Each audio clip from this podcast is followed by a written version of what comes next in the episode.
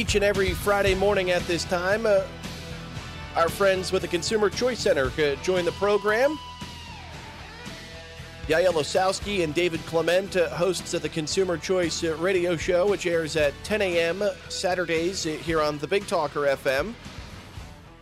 Yael uh, is a part of a wedding today uh, and is enjoying uh, the union of uh, two of his mates in Vienna.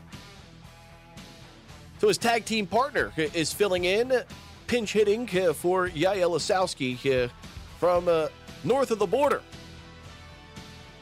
In Ontario, Canada, our friend David Clement joins us for the first time ever here on the Big Talker FM. David, how's it feel to come in to the entrance with Brett the Hitman Hart theme music, bringing you into the conversation this morning, David? How are you, sir?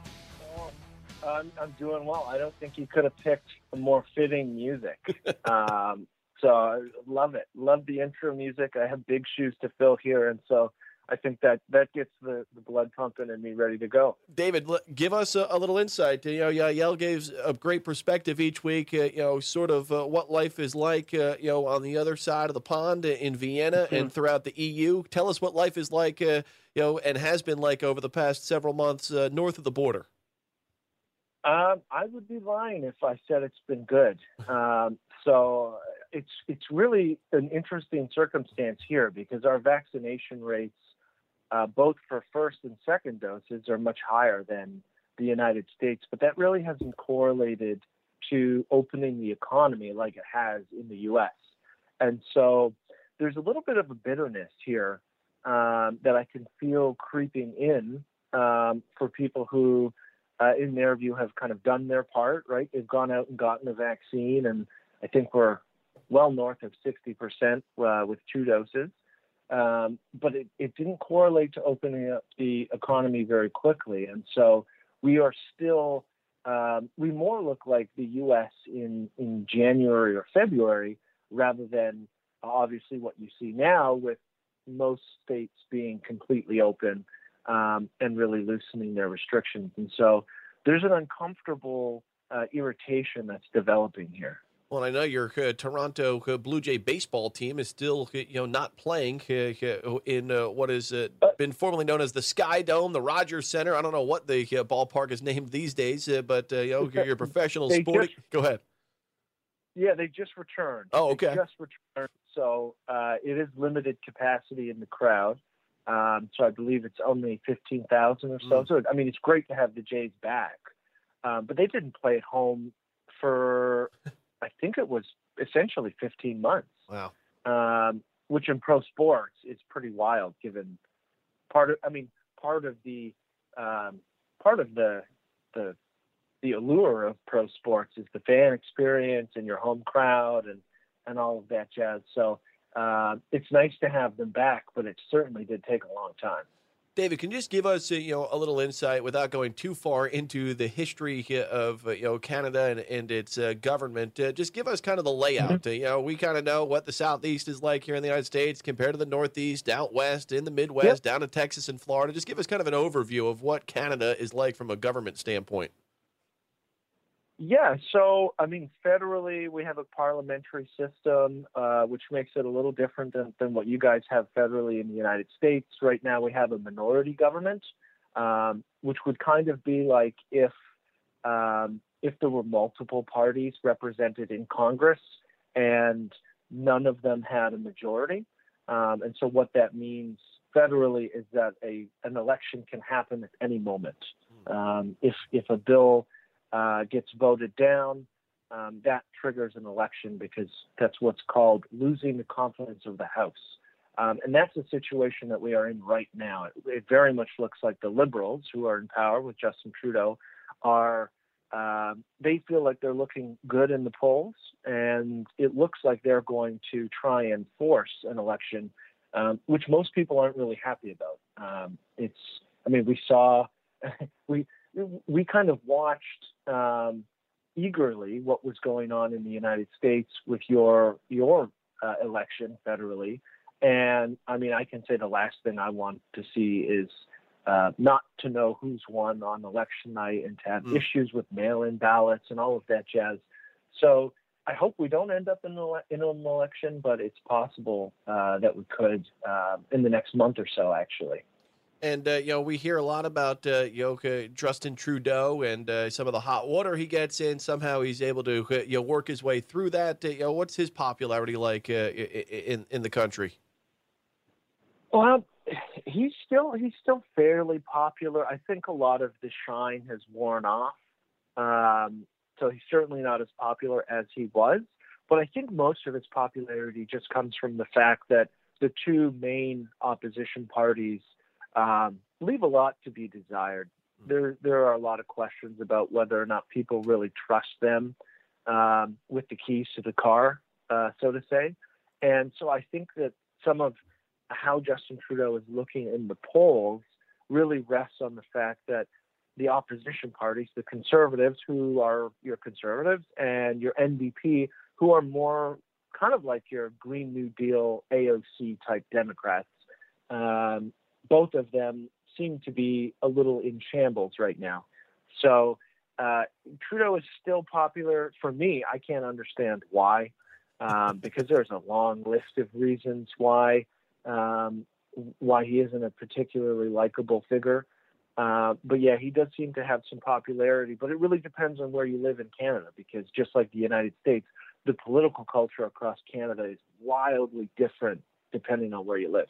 David Clement with us, uh, pinch hitting for Yael Lisowski with the Consumer Choice Center this morning. He's north of the border, uh, you know, in the Toronto, uh, Ontario uh, area, and uh, one uh, thank you for providing us that perspective. I got to say, you know, we're probably the only news outlet in the entire United States of America that know more about north of the border now and its political state uh, than uh, any other news outlet has told us, despite the fact that they are on for 24 hours a day, seven days a week, 365 days of the year. So, thank you for that very informative, uh, you know, layout of what life is like, uh, you know, uh, in Canada this morning. It's amazing that we just ignore many of these sorts of topics and news items that, to me, would be very interesting to be able to gather a, a wider perspective, a global perspective on, on the way you know the world works.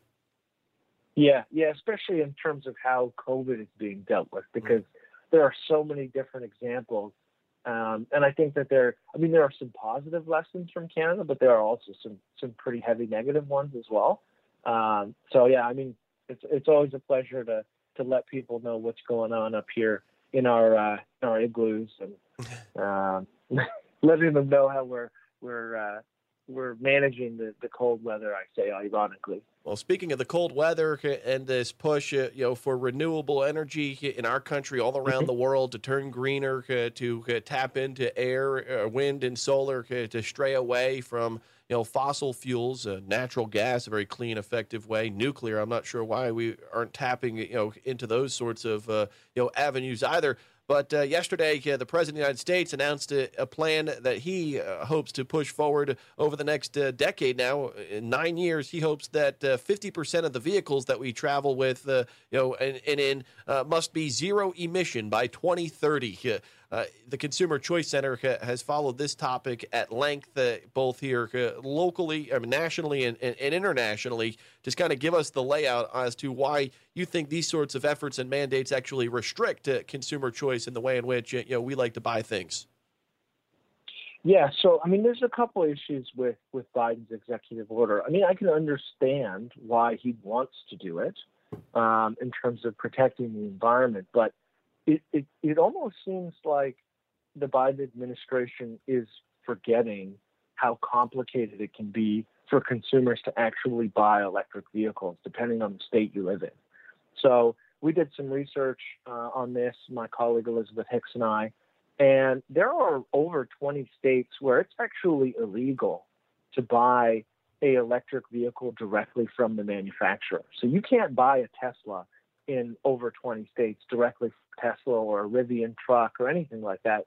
And so the whole mandate of having 50% of vehicles be electric by a certain date kind of seems silly um, when in fact in many of these states like an example would be if you live in alabama um, you have to drive you have to have your tesla delivered to an address in florida you then have to have that Tesla loaded up on a truck, driven to the Alabama DMV, you have to register it then in Alabama, and you pay something like three or four hundred percent more to register it than you would an ordinary vehicle.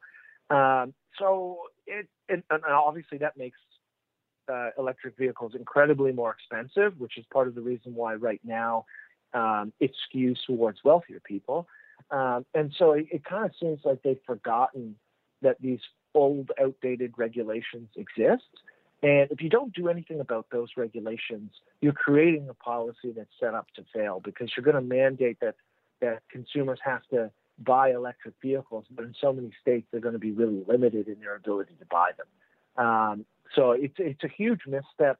I mean, beyond that, right now electric vehicles are very expensive, so there's going to have to be a serious effort to reduce costs and better the supply chain for everything from lithium to cobalt and all of the things that go into making these batteries. Because if you don't do that, um, having 50% of all vehicles in the United States be priced at fifty, sixty thousand dollars um, is not great, uh, and it's certainly not great for for those um, who are middle income or lower income. Um, so there's something that has to be done there in terms of cost as well, so that um, so that if you want people to be able to buy electric vehicles, they have to have access, and they can't be breaking the bank to try and buy an electric vehicle as well. So a lot of issues here uh, in terms of this executive order. We'll say we go down the pathway and create uh, avenues that make it more affordable for the American consumer to purchase a car, uh, you know, an electric vehicle. Uh, but then looking into the future, you know, as uh, there's a push, of course, uh, to uh, shut down, uh, you know, some of the traditional uh, forms of energy that we consume day to day in favor of uh, things like solar and wind. Uh, we see it in the state of California, for instance, where they've got growing electricity shortages, rising electricity mm-hmm. prices. Does this eventually, you know, become less cost effective in the future, even if we make and take all these steps now to reach this, you know, this high expectation that he kind of laid out for us yesterday? Yeah, it's a, you raise a very good point, and that's why I think it's probably best for the government to try and remain technology neutral, right? Have as many energy sources as possible and have them battle it out in terms of what's effective and let the market figure out what's going to provide us the the the best source of energy with the lowest emissions possible rather than trying to say oh i'm going to pick this technology i mean you go back to Solyndra um, and and the issues of government trying to pick winners and losers. And I mean, more often than not, that just ends up in a lot of wasted money um, and and poor outcomes. And California is certainly an example of that. And you also raised a very good point in terms of nuclear energy. I mean, the stats on nuclear energy are incredible. I mean, for for every one nuclear plant um, that's stopped from being developed, I think it's like a, a, hundred million metric tons of additional CO2 that are emitted um, into the atmosphere. And so you have climate activists who are super passionate about saving the environment, but strangely enough, they also hate nuclear energy. And it really leaves me scratching my head because here we have something, um, so long as you're not building it on a fault line um, where you're prone to earthquakes or something like that, you have a very reliable, safe source of energy um, that's clean. Um, and so it, really irritates me when I see climate activists, both in Canada and the United States and in Europe as well, um, really beat the drum against nuclear energy when it's an option for us to have safe, reliable energy that's low emissions. And I mean, they, how it's very hard. Who's against the idea of having hmm. cheap, low emission energy? Yeah, it's kind of baffling to me, uh, particularly as uh, we continue to see you know the rise in the costs of uh, you know fuel, uh, the shortage that some of us experienced uh, not too long ago mm-hmm. because the disruption, the pipeline, and uh, you know why we can't have this you know all kind of you know portfolio, a wide portfolio when it comes to the ways in which we consume. We all know and we're able to put forth uh, you know affordable, efficient, abundant uh, you know energy that uh, bodes well for all people, particularly you know people on the lower end of the socioeconomic scale. Mm-hmm. Yeah, very good point. I mean, whenever we inflate energy prices, um, some of us may be able to stomach that and take on the extra cost, but there's a lot of us, and it's the most vulnerable among us who aren't. Mm. Um, and they kind of get left on the sidelines in terms of some of these discussions um, because we get wrapped up in good intentions, right? The good intentions of being better for the environment, but if if you're going to soak more people in the process, you have to ask yourself if there's a better way. David Clement with us here this morning with the Consumer Choice Center. He and Yael Ossowski uh, host the Consumer Choice Radio Show, 10 o'clock uh, Saturday mornings here on the Big Talker FM. Uh, David, as uh, you know, we have this conversation, particularly over the past week, on this uh, extension of the eviction moratorium that's been in place for the last several months, and it's been a bad policy from the get-go. And I'll say it, uh, you know, even mm-hmm. when it mm-hmm. started with the Trump administration. But this goes into this broader conversation we have and people pushing you know affordable housing on us across the country. The need for more affordable housing. Government wants to get involved in this. Let's require this that and the other so builders develop uh, you know uh, structures that are more affordable. Uh, yet somehow some way we continue to see across many of our major U.S. cities significant increases in rental prices, uh, uh, the prices of uh, you know home sales uh, when it comes to you know new construction, uh, construction that's uh, been around for 30, 40 years. You know why do we continue mm-hmm. to see you know these prices skyrocket despite all the efforts going into creating a more affordable way of life in our country? Yeah, so I mean, the, the, one smaller reason why this happens is that input prices are going up. Um, so something like the cost of lumber. Um, so the Trump administration, I think, made the very silly decision to add tariffs on Canadian lumber, and obviously we have a lot of it here in Canada. Um, and then the Biden administration increased those tariffs, and so um, that obviously makes everything from building homes to building a deck uh, for your house more expensive. Uh, but the real kicker here in terms of why life is getting more, uh, why housing, whether rental or, or purchasing, is getting more expensive, is that there's a growing, uh, very uncomfortable movement of what I call NIMBYs, which is not in my backyard. Um, and these these types of people, they'll talk about affordable housing, but if um, something with even moderate density is proposed to be built in their neighborhood, they'll protest it. They'll lobby their local government to try and block it. Um, there was a really uncomfortable example here in terms of them uh, where I live wanting to turn a golf course into 3,400 new homes, um, mixed density, all sorts of different things. It would have been fantastic. And the local government basically uh, sidestepped the whole process and designated it a cultural heritage site. Hmm. And now it can no longer be developed for housing. Um, and so obviously, if you decrease the supply of uh, of housing, the prices go up. And so you see rental prices go up. You see the home purchase price go up. And this is happening across North America in pretty much every major city where, where people really want to live. Um, and it's a shame that we're letting uh, these NIMBYs control the discussion so much that they're inflating these prices. And it goes back to what you said about the, the, the, people who are on the lower socioeconomic status uh, kind of ladder, um, for them, if their rental price, if, if the average rental price um, in a particular state goes up by five or six percent for a two bedroom uh, unit, I mean, that's an incredible burden to take on in the context of the taxes you already pay, in the context of other inflation that's happening in terms of consumer goods. And so it's really creating what I feel it's like this perfect storm of awfulness mm-hmm. uh, that's, that is really going to be uh, shouldered by by poor people. And I mean that that to me is is probably the worst um, outcome you could have with public policy. David Clement, once again with us uh, from the Consumer Choice Center. And this is a topic, obviously, that weighs heavy in our region uh, along the uh, mm-hmm. Carolina coast, given that we live in the fastest growing uh, region in all of the country. We've got two of the fastest growing counties in our state and uh, you know top 20 in the country you know located right here on the carolina coast uh, so you know growth development uh, the construction industry home prices rental prices these are all things that are very significant to the people living here or looking to move here uh, and live work and play here and do it while keeping the quality of life uh, you know intact while also uh, making it and keeping it you know an affordable place to live I mean, some people will say mm-hmm. we're already priced out of the market, but uh, you know, some of these policies and efforts uh, look to me it's only going to make the situation worse.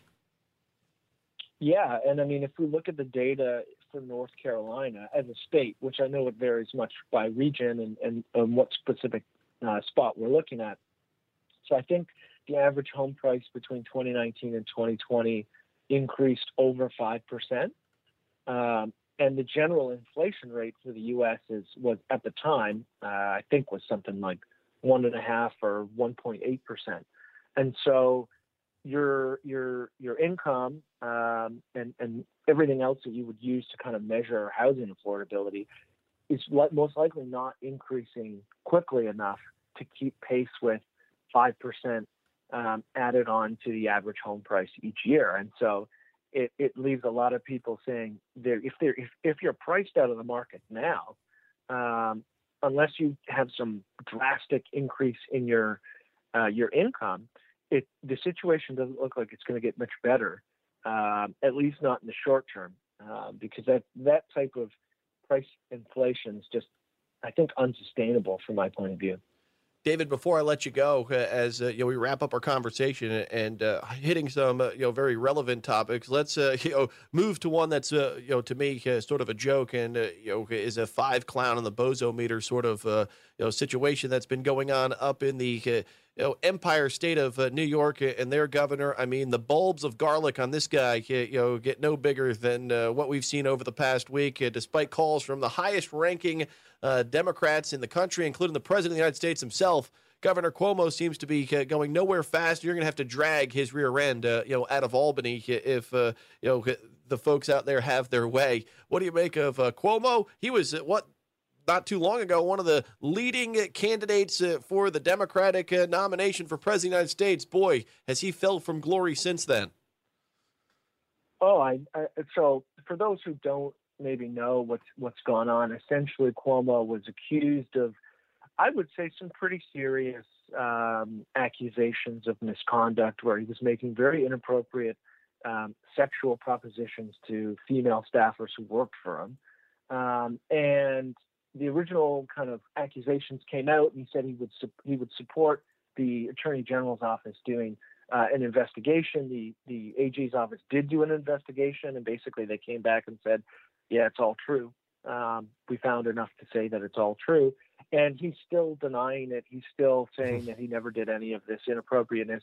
And the real hypocrisy here is that Cuomo was a was a very loud advocate for the Me Too mm. movement.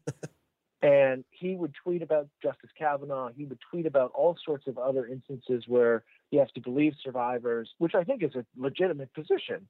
Um, and so he was on the side of the Me Too movement and, and very much a vocal uh, a vocal adversary for anyone caught up in some of these scandals.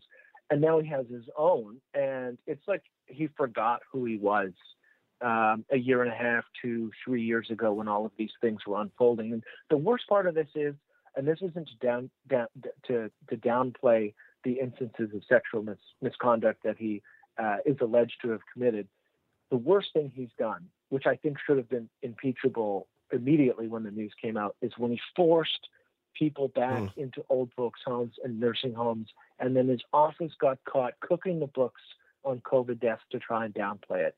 For me, that should have been um, that should have been grounds for him to be gone. I think the combination of the two mean that his expiration date is well behind him.